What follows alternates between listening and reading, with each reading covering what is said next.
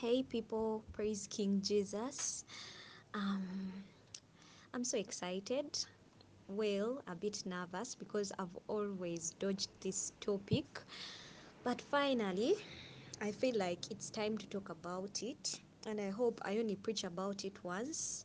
May the Spirit make His revelations clear to you so that I don't have to talk about it again. Because oftentimes we want to hear stuff that make us happy but when it comes to as in we want a one-sided relationship with god. We want him to give us but we don't want to be on the giving side. Um, so today we're going to talk about offering offering to god. And let's start with exodus chapter 22 verse 29 it says, Do not hold back offerings from your granaries or your vats. Do not hold back offerings. And then 23, chapter 23, verse 15, still in Exodus, I want to read the last bit. It says, No one is to appear before me empty handed. The Lord does not like it when you come into his house empty handed. But of course, if you really genuinely, you genuinely do not have, it's fine. He he he sees the heart. Because do you remember the other woman who gave their was it a baton?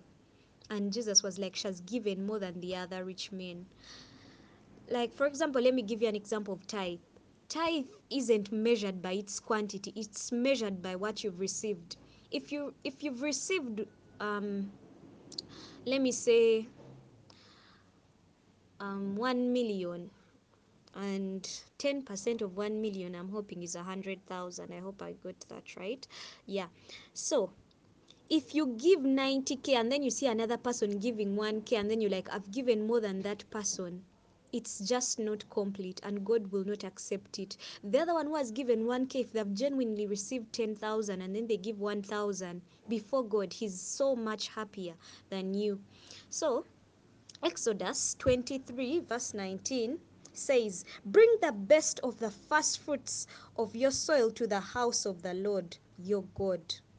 Um, so many people are not taught about this first fruit, but I want to tell you there is a big blessing hidden in giving your first fruit. For example, a first fruit is your entire first salary. For people who do business, you take off the capital and then give the profits. Um, let me give an example of let me say you have rentals and then you can't wait for the entire amount you invested in those rentals to come back. So the first tenant who gives to you that entire amount you give it back to god. That's a first fruit. If you're a farmer maybe the first animal you sell it and then take that money. Something like that. Yeah. So exodus chapter 36 verse 2 says, Then Moses summoned Bezalel and Oholiab and every skilled person to whom the Lord had given ability and who was willing to come and do the work. This was building the Lord's sanctuary. Who was willing to come and do the work? They received from Moses all the offerings the Israelites had brought to carry out the work of constructing the sanctuary and the people continued to bring free will offerings morning after morning. So, giving towards the house of building the house of God is a free will offering. You're not forced, you give the amount you want. I'm surprised even these people who are called to build the sanctuary were doing it. Anyone that said willing to come and do the work, they weren't focusing on what they're going to receive morning after morning. So all the skilled craftsmen who were doing all the work on the sanctuary left their work and said to Moses, The people are bringing more than enough for doing the work the Lord commanded to be done. Then Moses gave an order, and they sent this word through the camp No man or woman is to make anything else as an offering for the sanctuary. And so the people were restrained from bringing more because what they already had was more than enough to do the work. Imagine they were not being forced that give this amount or this or this. These were people in the desert, mind you. But they were freely giving. They came in morning by morning. People were just flow, in and out, in and out, giving to the temple of the Lord. Um, I was so, I don't know, I was so, how should I say it? Like these days, our pastors tell us to construct the churches and we complain. But how did these people even do it? They didn't even have a Bible by then, but they were just giving until Moses reached a point and was like, You guys, enough. What we have is already adequate enough and even more than enough to build the Lord's house. Leviticus chapter 1, verse 3. If the offering is a burnt offering from the heart, so another type of offering is, is, a, is a free will offering, leave alone building or constructing such things where they say we are building this and that there is a free will offering. Also, this one is not measured for you. From the heart, he is to offer a male without defect. He must present it at the entrance to the tent of meeting, so that it will be acceptable to the Lord. So I'm saying in the Old Testament, when people had to offer to the Lord, there were even conditions. What you're giving must not have defect, as much as it's a free will offering. But for us, when we when it's time to give, we choose what we you you look for the oldest note. Eh? You look for the coins. You don't want to touch this other money. Without defect, he must present it at the entrance of the tent of meeting. Mhm. He is to lay his hand on the head of the burnt offering, and it will be accepted on his behalf to make atonement for him. He is to slaughter the young bull before the Lord, and then Aaron's sons, the priests, shall bring the blood and sprinkle it against the altar on all sides at the entrance to the tent of meeting. So, you guys, we have Cheju.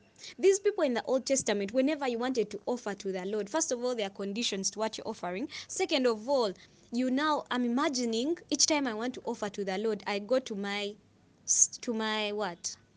Cow stall. Is that how they call where they keep cows? Anyway, you go there, pick a nice cow for the Lord, drag it on your way to the what? To the church reach church and then you have to cut it. Imagine all that hard work. So I'm thinking, and then God decided to make things easier for us these days. You just have to pick from your money, go to church, drop it in a basket, say a prayer unto that money. You just have to get money on your bo- on your mobile money, send to your respective church numbers. It's that simple, but still we find it so hard, so difficult. Proverbs chapter 11 verse 24. Sagala birwako nnyo. Yeah. So, one man gives freely, yet gains even more. Another one withholds unduly, but comes to poverty. I am telling you, there is nothing you're going to benefit from restraining to giving the Lord. The Lord loves a cheerful giver. Okay? He's, it, let me read it again. One man gives freely, give to the Lord freely because if it's not for His blessing, that money wouldn't have come your way. Remember to tithe each and every money you get. It is a blessing from God. If He didn't say yes, that money wouldn't have reached you. There are people who work for years and they are not paid. Oh, yes, there are people, whenever they touch money, they get problems. Children fall sick and they're not even able to enjoy that money. So be faithful enough to the Lord who has given you a blessing. Isaiah chapter 1, verse 11. It says, The multitude of your sacrifices, what are they to me, says the Lord? I have more than enough of burnt offerings, of rams and the fat of fattened animals. I have no pleasure in the blood of bulls and lambs and goats. So, some of us, when you come to appear before me, who has asked this of you? This trampling of my courts. Why is God saying this? Some of us think giving to God, we are doing Him a favor. We are helping His priests and servants. But I'm telling you, the moment you just give just for the sake and you do wrong things and then you're like, I know as long as I give in church, we have those religions where if you build a church and then anyway you go on with your lifestyle of sinning, taking alcohol, what, adultery, when you die they make sure they pray for you they put a cross on your grave it's all useless even after your death they start praying prayers to the dead, I am telling you that is and while you're still alive. The Bible says that God is not a man to be fooled. You reap exactly what you sow. But then he also says it is useless to bring your offerings if you're filled with sin. Verse 15 When you spread out your hands in prayer, I will hide my eyes from you. So, meaning, even if you've offered, but then your hands, let me continue. Even if you offer many prayers, I will not listen. Your hands are full of blood. Wash and make yourselves clean. Take your evil deeds out of my sight. Stop doing wrong. Learn to do justice. etc. Encourage the oppressed. Defend the cause of the fatherless. Plead the case of the widow and whatever follows there. So, I want to tell you, maybe you've been giving and things haven't moving as planned. You're giving, but the hands that are giving are filthy, and the Lord doesn't want to look at your offering. So, check yourself. Remember, there is this Bible verse that says, When you go to give and then you remember you have a grudge against your brother, leave your offering at the altar. Imagine, he says, Leave the offering. Don't go with it because you may go and not come back with it. He says, Leave your offering at the altar and then go settle the issue. Okay?